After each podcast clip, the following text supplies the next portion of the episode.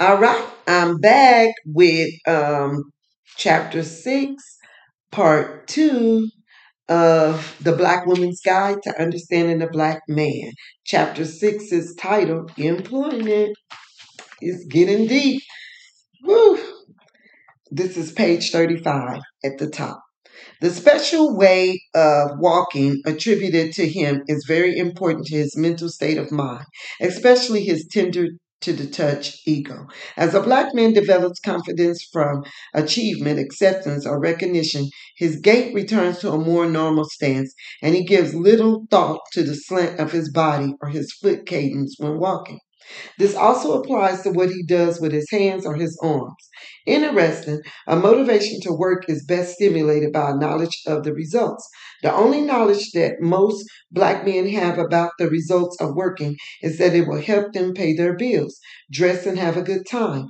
The good time may just be his ability to buy any material item he desires. This is not the right incentive for him to use to go to work, but the black man has little knowledge or familiarity with the good feeling that comes from providing goods and services for his own consumption. He has no recollection of time when he was not dependent upon someone else in authority over him to help him provide for him. He, in, he isn't versed in being in charge of his own destiny based on being self sufficient or able to rely on his own abilities to, to supply the things he needs to survive. His lack of knowledge about the thrill of independence began about 75 years ago when he determined the only way to absorb himself into white America and match the quality of life was to pursue legal means of accountability through the courts.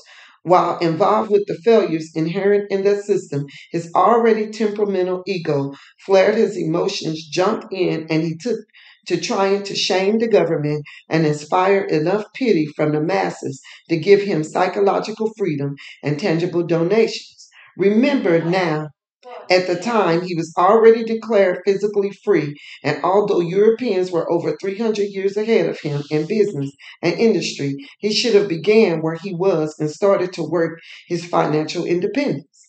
He could have done this because studies revealed that he actually discovered much of the machinery and technology the Europeans used to speed their economy.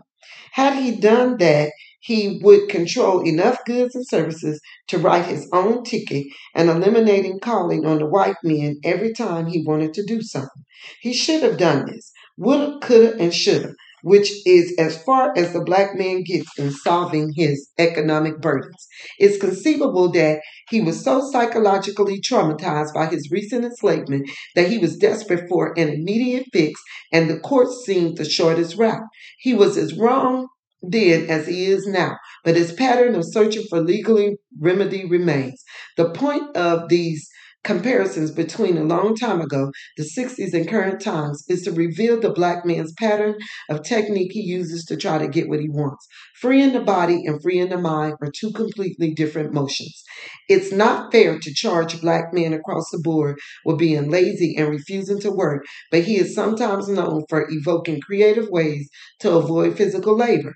The black man will say that he can't find a job which pays enough to be worthwhile, pretend to be injured under work comp, malingering such as bad back, serious headaches, dizzy spells, or poor vision, playing crazy to get unlimited free drugs and sympathy, never move out of his parents' house, usually his mother, and lets her continue to support and take care of him. Become so-called professional student, stay in school or some type of training, changing his field of study, all to avoid execute executing a plan for day to day survival by working, becoming an alcoholic or drug addict to avoid dealing with reality, period. It's perfectly understandable that after the black man's release from slavery, the last thing he wants to do was go back to work again.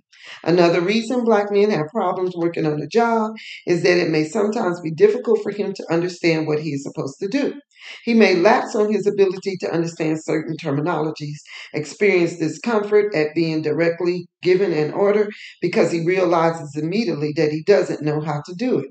Black men do not always know how to mentally separate the steps of action required to complete a task.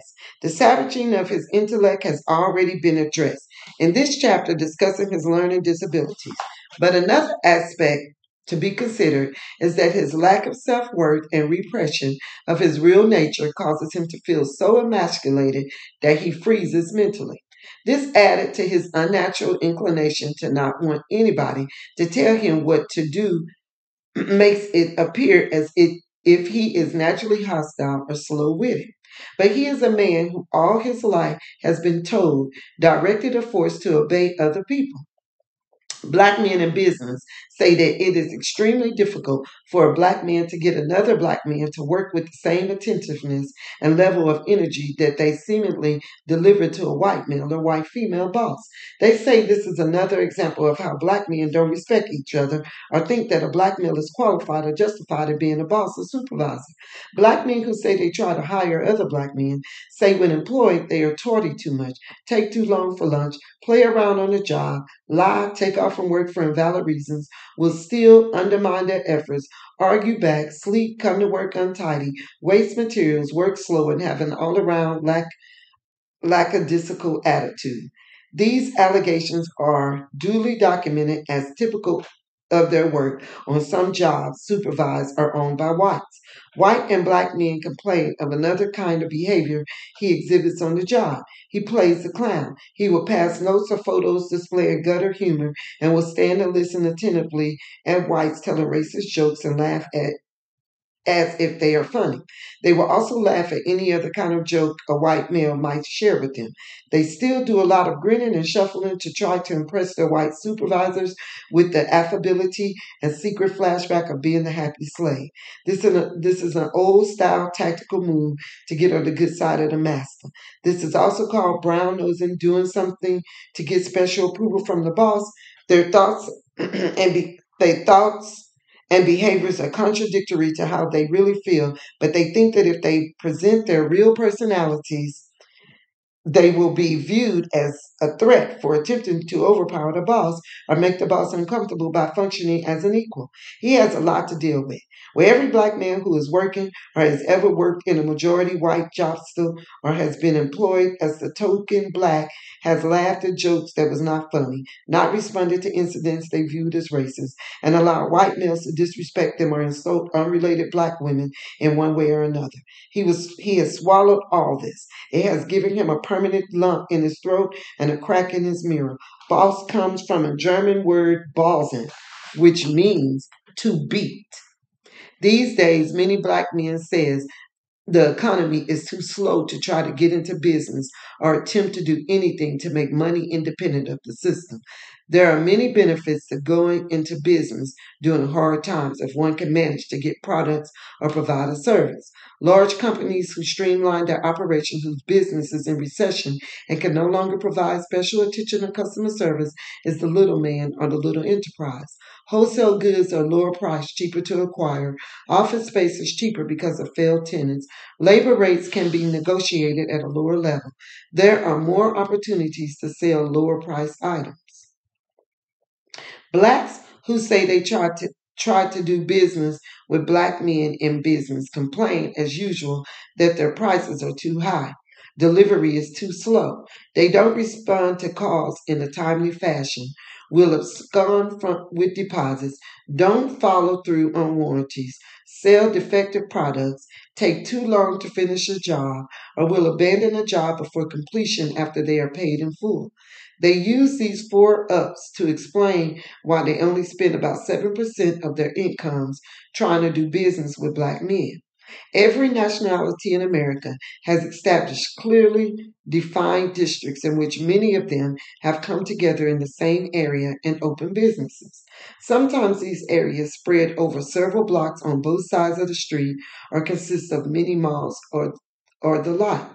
They become booming trade and cultural centers and often tourist attractions. These ethnic groups come together and agree to work together to form a business venture of some sort to display their capabilities to make a living in their own way. Chinatown districts, Hispanic, Asian, Korean business, businessmen are all known for basically working and living close together. They maintain their ethnic individuality while still obeying the rules and regulations of the oper- operate to operate a business in America. The black man has few examples nationwide of this same town or state. They do not ordinarily come together about the needs or happenings in those businesses.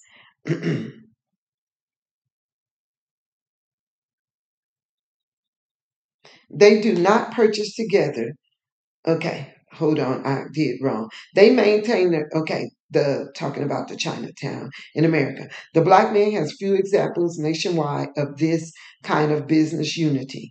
If they are in the same business in the same town or state, they do not ordinarily come together about the needs or happenings in those businesses. They do not share information about operational advances they have discovered, and they do not back each other up in one if one of them falls on financial difficulties.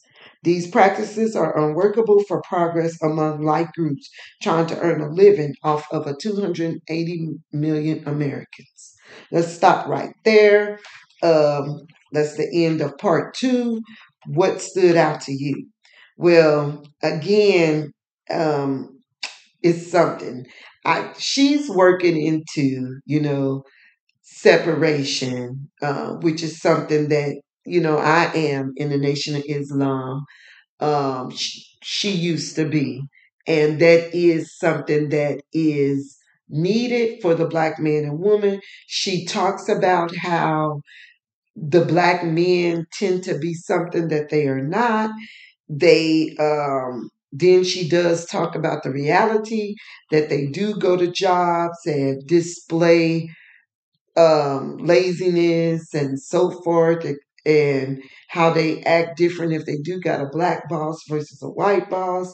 She breaks down the term boss, what it stands for in Germany, meaning beating. And you know, how many of you have been afraid of the word when the boss, boss comes in? Oh God.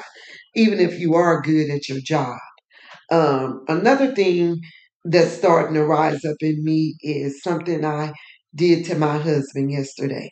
I called him and told him that I was going to open a restaurant. I'm going to open a restaurant because I need to be cooking some healing foods and um, everything. And I'm not going to do that um, until he says, Oh, baby, it's time.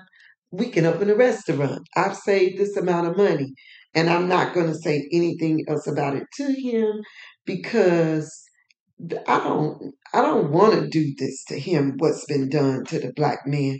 I don't want no parts of it. I love him. I love my black people, my black man, and I just want uh, like I said to be his heaven.